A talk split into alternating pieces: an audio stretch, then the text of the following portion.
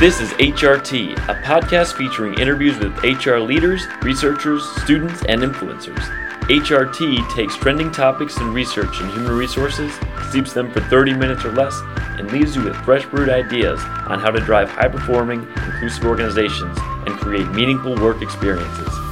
HRT is brought to you by Villanova HRD, the graduate programs in human resource development at Villanova University.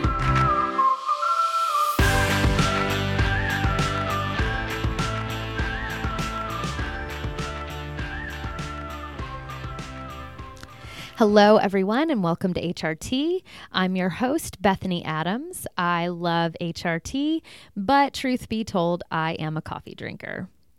This episode of HRT is part two of our three part mini series on diversity and inclusion. On the last episode, we discussed some of the research that's been done in this area already and some of the avenues for future research collaboration within organizations and our academic researchers. And on today's episode, I sat down with Christian Thoroughgood. Christian is a professor and my colleague here in the Graduate Human Resource Development Program at Villanova. And a large part of Christian's research focuses on diversity and inclusion issues related to the LGBTQ population, specifically in the areas of work family conflict and allyship. And so I started by asking him to explain a little bit about his research in this area.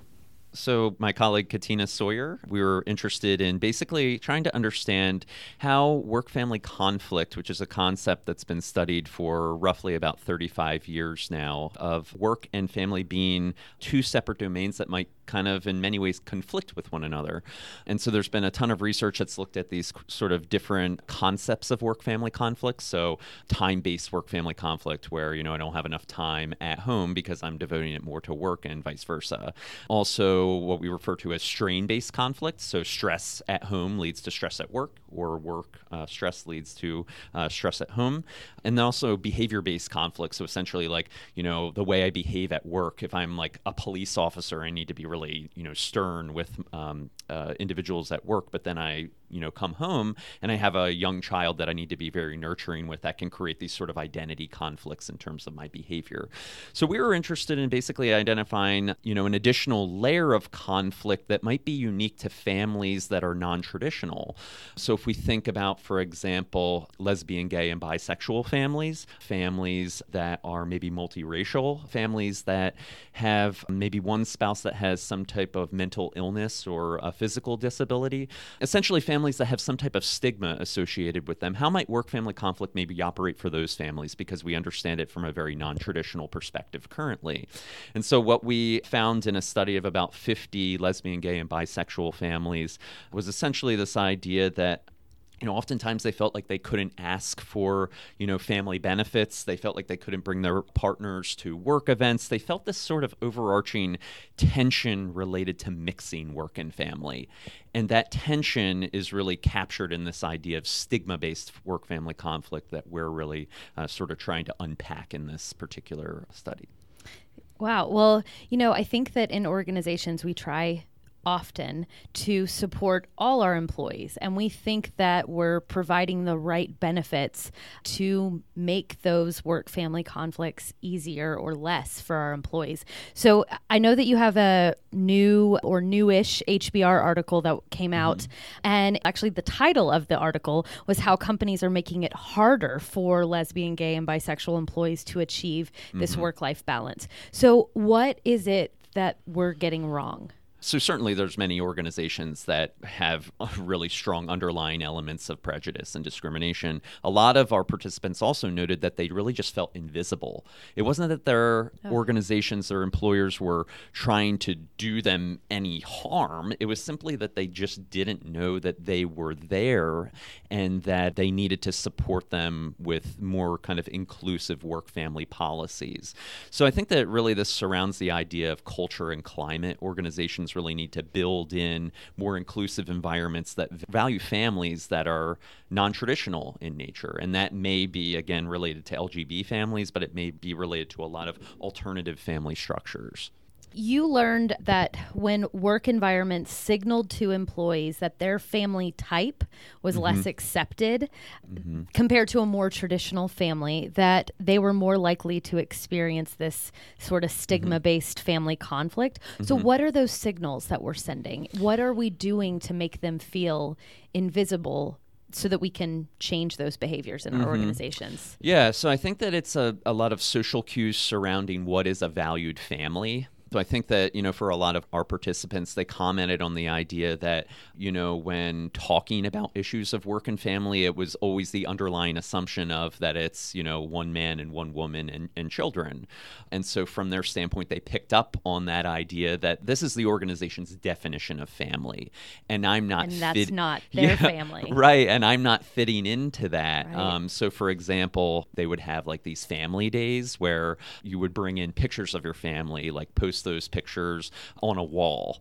In sort of framing that whole activity, it was the idea of like, well, you know, um, bring in a picture of your wife, bring in a picture of you know your your husband, and it was always talking about it in a very heterosexual way. So people felt like alienated in that regard. Again, getting back to this idea of what is your definition of, of family. So I think that organizations need to be more aware of just simply how do they frame um, policies around work and family because that sends social cues that are important. I don't want to say that this is simple, but it almost sounds simple. Like. Yeah. is it as simple as just, you know, bring pictures of your wife, your spouse, your partner, your loved ones, Yeah. whoever they are, and having pictures of all different types of families represented Mm-hmm. to make them feel more included Yeah. in I- the conversation? Is it that simple? I think that there's certainly simple elements to it, as, as you're saying. I think that oftentimes, though, we think about these concepts as formal in nature, like we propose the policy and then it's not followed up informally, right? So leaders still talk about these things in ways that reinforce the underlying stereotype. Mm, yeah. So, and at least a lot of our participants talked about that. Like they felt like their organization was trying to foster inclusivity.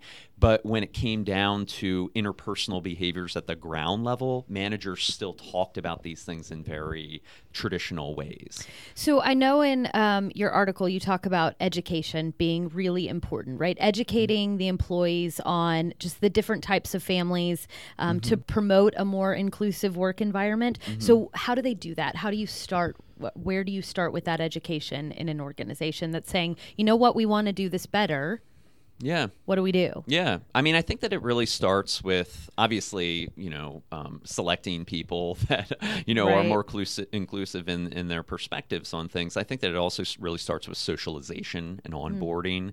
That's really where where culture sort of the rubber meets the road. Like Yeah. you really want people to come in with some perspective of this is an organization that values diversity in so many different components and, and ways From the beginning. yeah. Not from- we're trying to Yeah, change this yeah, later. Right. Because then it becomes sort of like, you know, a band aid approach. Like people That's might overlook it, especially if they view training programs. It's like, oh, I'm just doing this. Like, Right. doing this new diversity and training program, but like everyone This says, new I just have to initiative for this right. year. Right, Yeah. right, right. So I think it really starts from the beginning is, you know, giving people some sense of this is an environment where we really truly value these things and we view diversity and inclusion, you know, not simply as like a training program you go through, but something that is embedded deeply in the social fabric of the organization.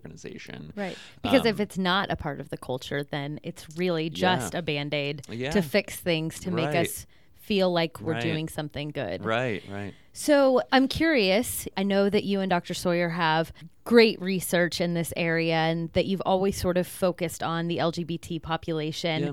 I'm curious how you guys got into this sort of mm-hmm. focus for your research and making this a focus for inclusion. Yeah, yeah. So I think that for both of us, we've always we kind of bonded over this in graduate school because I think that both of us very strongly identified with being allies, mm-hmm. and for both of us, we know people within the community. In my case, family members within the community, and so close family members. And so for me, um, I got into it because at least in my small little way, I can offer some impact. Uh, You know, we always communicate with our participants that you know even though we don't identify personally in that way that we have you know research skills that we can tell those stories and i Yeah. think that you know people really gravitate towards that because in our literature i think there is a stigma towards doing this research in general in many of our mainstream organizational psychology journals.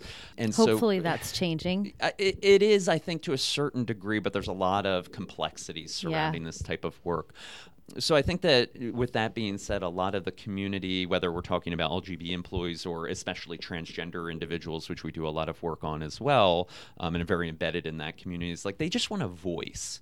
You know, they yeah. just want to be heard. They just want to be themselves. Right. They just want to be themselves, yeah. and and you know, As I think all of us do. Yeah, yes. yeah, and I think that that's really the sticking point, yeah. right? That the sticking point is authenticity, being able to be a real human being within your work setting, and if we can do that you know, and communicate that message through uh, the research. Unfortunately, in many cases, it isn't just as simple as saying, "Hey, this is a humanitarian issue. You should understand this, senior yeah. leaders." But here's the data that's showing this is really harming right. your organization. Yeah, it's um, so sad when we have to take something that's a human issue, yeah. and that should be how we treat human beings because yeah. they're human beings, and drill it down to Boil a bottom line issue. Hey, this will make you more money, right? Because right, people will feel supported right, in your organization organization. Right, oh, okay. Right, now I'll do it for yeah. you. No, I but, absolutely agree. But to that point, if we can make the business case, then we can get to where we want to get absolutely. to. So absolutely. Okay, so tell us about what's coming in the future. What yeah. kind of work are you guys doing now? What research is yeah. you know forthcoming yeah. this was a, sort of the first stage of this particular program of research because it was a qualitative study and so we actually now have four consecutive quantitative survey based studies where we are comprising a sample of about across the four studies about 15 or 1600 wow. partnered LGB employees. That's amazing. And their partners. Oh, that's amazing. And so we're developing a scale uh, a survey measure that will be used in the literature as this new, unique form of work family conflict that can be studied within stigmatized families. So important. So. You know, I for our listeners, I think that it's important to understand that work like that, that kind of research, is really what drives home yeah. and creates some of the foundations for where we go with policies in our organizations yeah. later on in the future. You yeah. mentioned that this work has been being done for 35 years, but mm-hmm. we're just seeing some of yeah. it come and peek into our organizations more mainstream. Yeah. So it's really important because you guys really are laying the groundwork, yeah. laying the foundation for where it's going to go in the future and how we're going to be able to better support our employees. Yeah, yeah. And some other work we're doing is with respect to allyship. So it's interesting because if you look at this literature, you know, when we're talking about prejudice and discrimination in organizations, unfortunately, it's it's very, and I understand it. It's very focused on how do organizations really harm harm employees who have stigmatized identities, mm. whether those are visible or invisible identities. But we haven't really tried to understand well, what do you do about that? Right. How do we how do we fix that? We know we and, do it. Right. How can we stop right. and do something about it? Yeah, and so policies and procedures and diversity training and all that that's wonderful. But you know, when we're talking about at the ground level, what do we do to improve things? Allyship sort of comes into play. And so we're really interested right now. We're gonna publish a study shortly on is this idea of people being courageous allies, taking risks and standing up. And Love we that. find that that element of people who really take personal risks at work whether those be social or even career related risks, that it sends really powerful social messages to members of that target identity group that inflate their sense of self esteem at work, that improve their well being, that improve their satisfaction and engagement on the job. So, this is sort of the first step in thinking about well, what is the positive side of all this that has actionable strategies and interventions that stem from it? Awesome. Yeah. Um, well, thank you you so much. Thank you for having me. It's been awesome. All right, that last study that Christian mentioned on courageous allyship will be published later this year. And I am so excited to hear some of those actionable strategies and interventions that can be implemented in organizations now.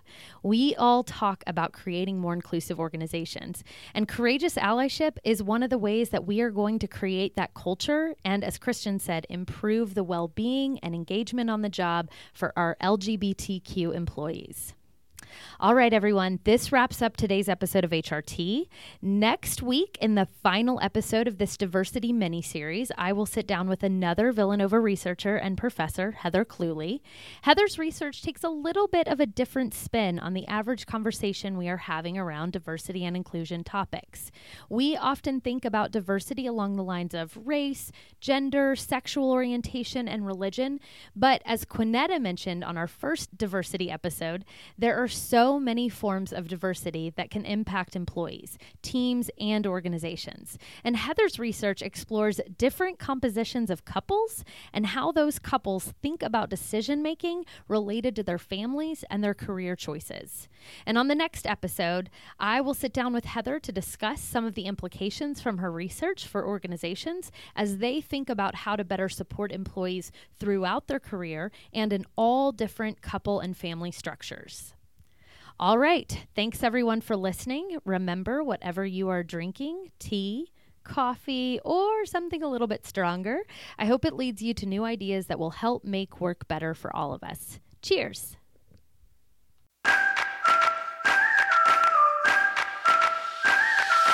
Thank you for listening to HRT. As your thoughts from today's episode steep, share with us what you're brewing using the hashtag HRT. That's hashtag HRTEA. HRT is brought to you by Villanova HRD. To learn more about the graduate programs in human resource development at Villanova University and for all the links and notes from today's episode, visit the Villanova HRD blog at villanovahrd.com.